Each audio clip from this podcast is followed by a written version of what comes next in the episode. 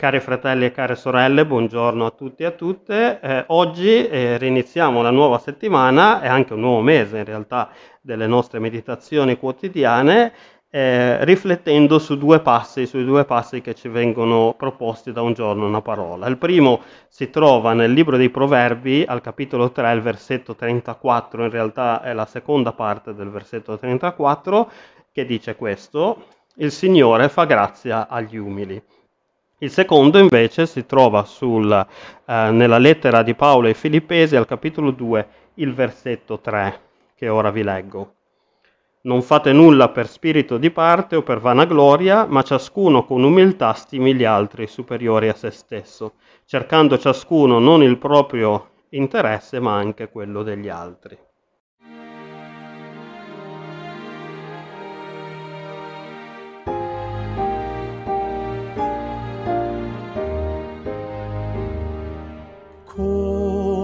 Dolce al tuo servizio, vivere, o oh Salvator, come dolce in sacrificio,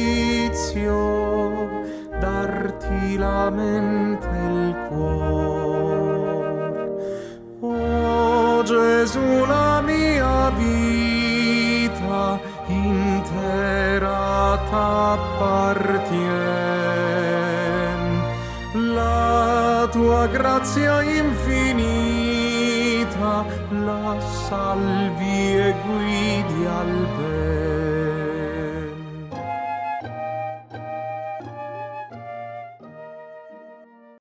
Umiltà è una parola molto interessante da analizzare perché nel mondo di oggi è vista sia come una virtù, cioè un tratto positivo del carattere di una persona, che come un qualcosa invece di negativo. Quando si parla di calcio, per esempio, l'umiltà è vista come una caratteristica molto positiva riferita ad una squadra di calcio. Gli allenatori solitamente, quando vengono intervistati alla fine di una partita che magari ha visto la sua squadra perdere malamente, uno dei commenti che solitamente fanno è che la squadra non è stata abbastanza umile, cioè che pensava di vincere facilmente, ha pensato di poter battere l'avversario senza sforzarsi troppo perché si consideravano molto superiori a loro e per questo non hanno corso abbastanza, non si sono abbastanza impegnati e quindi hanno perso. Quindi l'umiltà nel calcio è certamente considerata una caratteristica positiva che può avere una squadra.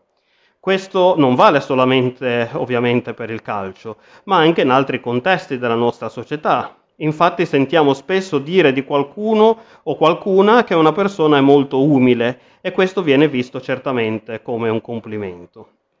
Ma cosa significa essere umile?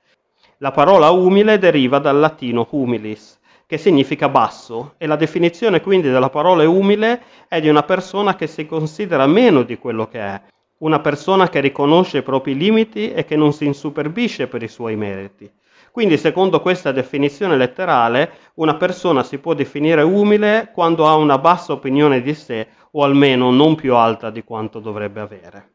Questa definizione è in totale accordo con quanto abbiamo letto nel passo della lettera di Paolo ai Filippesi al capitolo eh, 2, versetto 3. Ciascuno con umiltà stimi gli altri superiore a se stesso, infatti dice eh, l'Apostolo. Ed in linea anche con altri passi del Nuovo Testamento. Ad esempio, sempre Paolo ai Romani al capitolo 12, versetto 3 scriveva Dico a ciascuno di voi che non abbia di sé un concetto più alto di quello che deve avere, ma abbia di sé un concetto sobrio.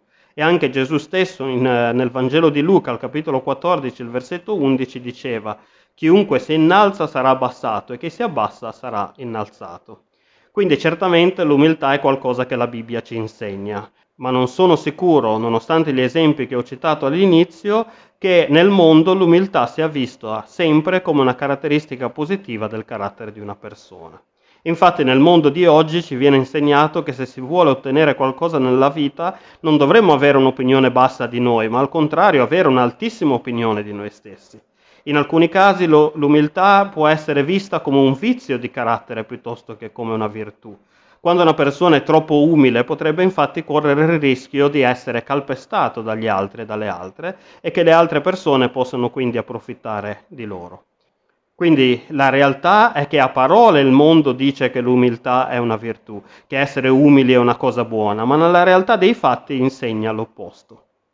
Come ho accennato poco fa, invece, l'umiltà è un tema largamente trattato nelle scritture, non soltanto nel Nuovo Testamento, ma anche nell'Antico Testamento, come abbiamo visto dal versetto proposto per oggi tratto dal libro dei Proverbi, ma ce ne sono molti altri, come un versetto molto conosciuto, ad esempio, è quello di Michea, al capitolo 6, il versetto 8, dove leggiamo O uomo, egli ti ha fatto conoscere ciò che è bene, che altro richiede da te il Signore se non che tu pratichi la giustizia, che tu ami la misericordia e cammini umilmente con il tuo Dio? Nell'Antico Testamento l'umiltà dovrebbe essere qualcosa che caratterizza la relazione tra l'essere umano e Dio, quindi una concezione più verticale, no? il timore di Dio, mentre nel Nuovo Testamento diventa sia verticale che orizzontale, quindi sia tra noi e Dio, ma anche gli uni con le altre. Infatti Gesù diede una grande lezione di umiltà nella notte in cui poi fu tradito, lav- lavando i piedi ai suoi discepoli in Giovanni 13, dicendo poi loro, se dunque io che sono il Signore, il Maestro, vi ho lavato i piedi, anche voi dovete lavare i piedi gli uni agli altri. Infatti vi ho dato un esempio affinché anche voi facciate come vi ho fatto io. E nel passo di Filippesi, nel bellissimo cantico che segue il nostro versetto per oggi, Paolo continua dicendo di prendere esempio dall'umiltà di Gesù, che pur essendo in forma di Dio non considerò l'essere uguale a Dio qualcosa a cui aggrapparsi gelosamente, ma spogliò se stesso prendendo forma di servo. Quindi certamente, benché l'essere umili può essere visto come un qualcosa in controtendenza controculturale, qualcosa che noi stessi forse preferiremo evitare, è un qualcosa però che la scrittura ci insegna ad essere. Essere umili però non significa diventare lo zerbino di tutti sottomettendosi sempre anche a quelli che abusano di noi o ci vogliono fare del male, ma dovrebbe partire sempre come un qualcosa di verticale, quindi essere umili prima di tutto al cospetto del Signore. E come conseguenza di questa sottomissione alla signoria di Dio c'è anche quella di mettere la sua volontà e la sua gloria sopra ogni cosa, e quindi non vivere solamente cercando di ottenere sempre di più per noi stessi, senza guardare in faccia nessuno, cosa che potrebbe accadere quando siamo concentrati solamente su noi stessi, sul nostro benessere, sulla nostra prosperità, ma condividere la volontà del Signore che è che tutti e tutte siano salvati e salvate e che tutti e tutte fanno parte del progetto di Dio di redenzione di tutte le creature e di tutto il creato. Quindi è un cambio di priorità nella nostra vita che dovrebbe avvenire con l'incontro di Cristo. Non sempre solo noi stessi, ma la gloria di Dio è la shalom, la pace, la pace vera, quella duratura, quella che comprende il benessere per tutti e per tutte. In conclusione vi voglio leggere il commento che troviamo per oggi nel libretto Un giorno una parola, è un commento di Valentin Tilo. Un cuore che vive nell'umiltà sta più in alto presso Dio. Un cuore che si nutre di orgoglio affonda nell'angoscia. Un cuore che è giusto e segue la guida di Dio che si prepara correttamente, a lui viene Gesù Cristo.